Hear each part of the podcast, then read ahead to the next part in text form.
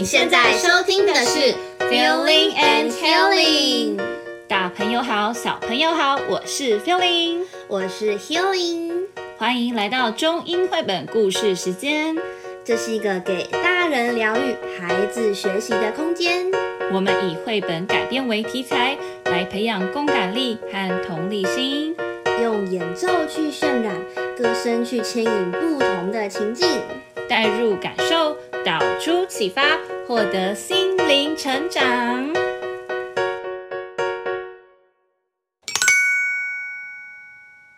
今天我们带来的改编故事是 Eleanor's Eyebrow。我们要来跟大家分享一位淘气小姐姐 Eleanor 与她的眉毛的故事哦。Hello everyone, I'm Eleanor.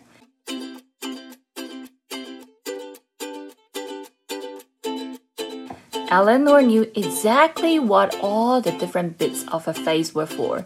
Eyes are for you to see. Ears are for you to listen. Nose is for you to smell. And tongue is for you to talk and taste. 我的眼睛可以看东西，耳朵可以听声音，鼻子可以闻东西，舌头可以说话跟尝味道。 但是，等等，我为什么有眉毛啊？眉毛要干嘛啊？两条毛茸茸长长的长在眼睛上面，到底要做什么呀？Eleanor said to herself, What on earth is the point of eyebrows? And her eyebrow heard what she said and got very, very disappointed.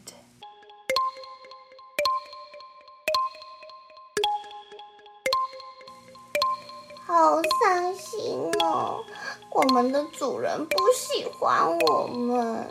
是不是我们真的很没用呢？So that night, while Eleanor slept, they slid off her face and ventured out into the big wild world to find someone who would love them for what they are. 眉毛二号， 我们一起离家出走吧，不要住在这里了。我们去找其他真正爱我们的人吧。Let's go. Let's say goodbye to Eleanor's face. 伤心的眉毛觉得主人讨厌他们，于是开始了他们的旅程。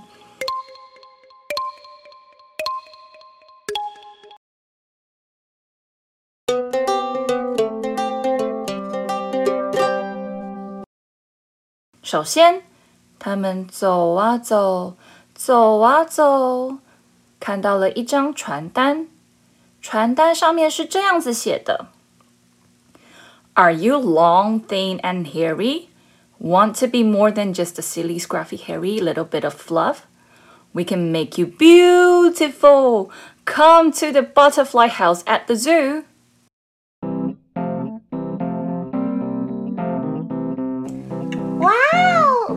工作好像很适合我们耶！我们就是毛毛长长又小小的，走吧走吧，我们一起去动物园的蝴蝶屋工作看看吧。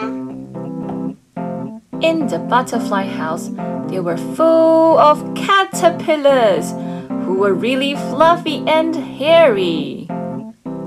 这里也太多毛毛虫了吧！它们真的都毛毛长长又小小的耶！我一定可以在这里发展的很好。However, the eyebrows didn't like the taste of the leaves, and no matter how hard they tried, they just wouldn't make cocoons. 为什么毛毛虫都可以做出蛹变成蝴蝶呢？我们已经试了好多次，可是为什么都没有变成蝴蝶呢？还是说，其实这里也不适合我们呢？好伤心哦！The eyebrows were really sad, so they went looking for another home, another job. 眉毛二号，你看，你看，你看，This magician is looking for a twirling mustache. Let's go and try it. 于是啊，眉毛一号跟二号，他们找到了新工作，他们要去当魔术先生嘴巴上的翘胡子。他们觉得这个工作又酷又新奇，但是。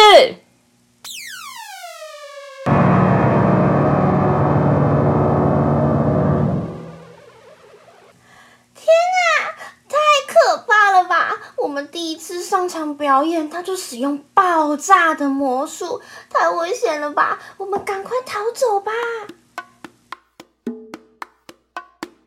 So the eyebrows left the magician and tried to look for another job and home. Meanwhile, Eleanor, who does not have eyebrows, started to miss her eyebrows.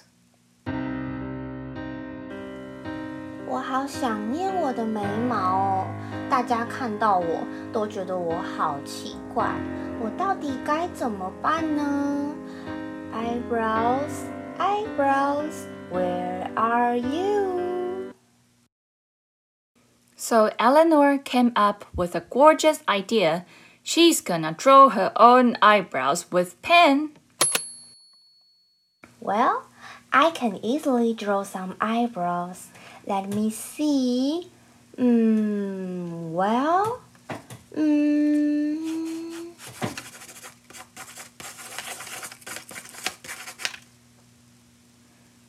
But Eleanor wasn't very good at drawing. No matter how many times she tried. 啊，怎么办？我就是画不好啊！我知道了。 我把头发梳到前面，这样就没有人看得到我的眉毛啦。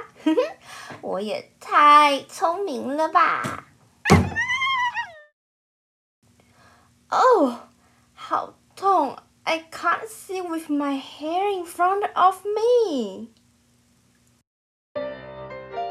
Suddenly, wherever Eleanor went, all she noticed were eyebrows, squiggly eyebrows, fat eyebrows, sensible eyebrows, and mad eyebrows.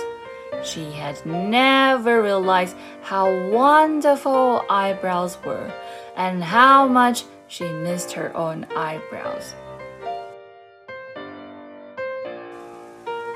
每一个人都有眉毛。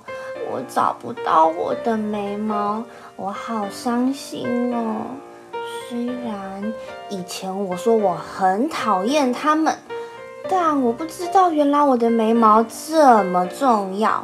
他们陪伴我每一天，在我快乐的时候往上飞起来，在我不开心的时候一起垂下来，在我生气的时候一起皱起来。I wish I could get them back, but how?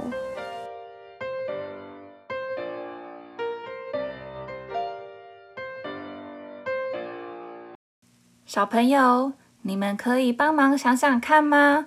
我们要呃写信给眉毛呢，还是嗯、打电话给眉毛呢？还是有什么方法？Eleanor 淘气小姐姐要如何找回她的眉毛呢？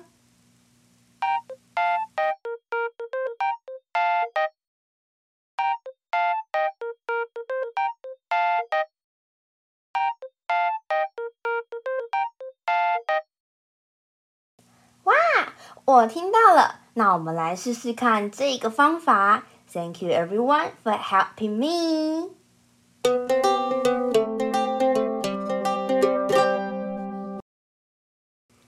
Sprouse 听到、看到，也感受到它的主人在寻找它了。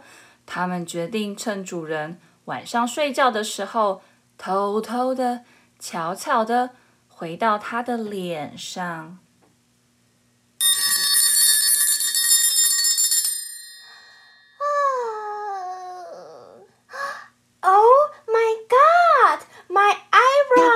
My eyebrows are back. I'm so 后，淘气小姐姐 Eleanor 再也不说她讨厌她自己的眉毛了，因为她知道眉毛是她身上好重要的一部分。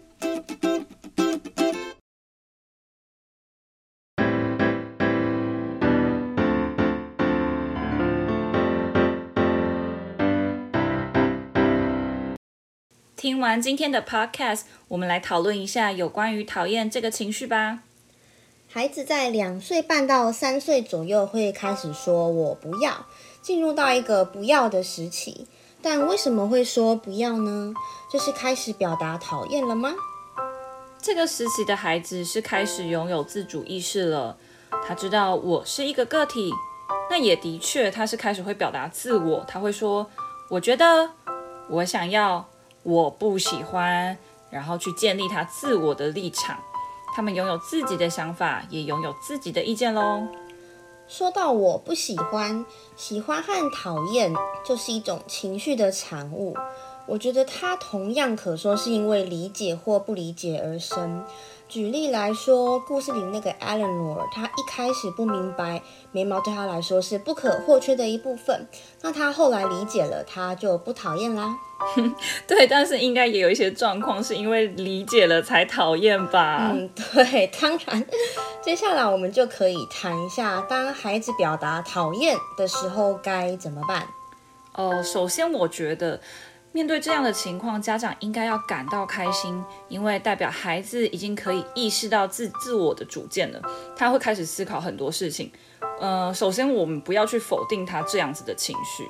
对，这在我们大人身上也适用，不压抑，先承认，发现自己有这份情绪。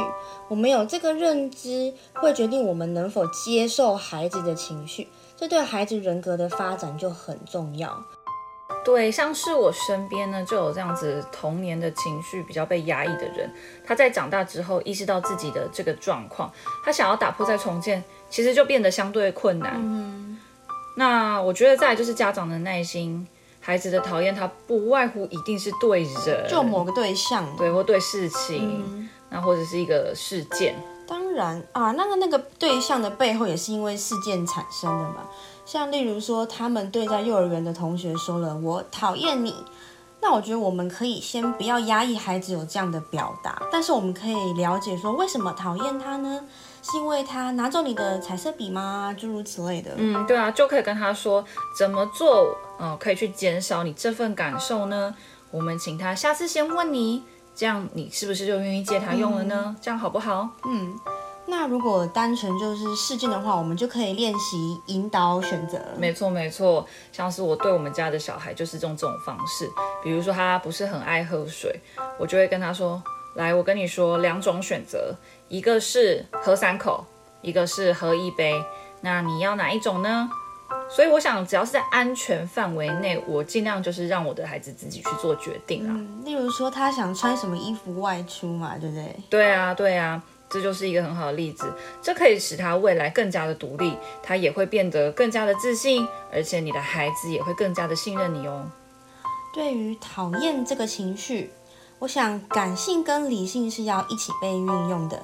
感性的部分就是我理解，我不禁止你表达；理性就是呢，但是我们要来练习和平沟通，解决问题，然后就可以缓解情绪。接下来，让我们用一首歌来结束我们这集的 podcast 吧。当我觉得讨厌的时候，我可以勇敢的说出来。我可以告诉爸爸，我可以告诉妈妈，然后我们一起想怎么做。那今天节目就到这边结束喽，我们下集再见，拜拜。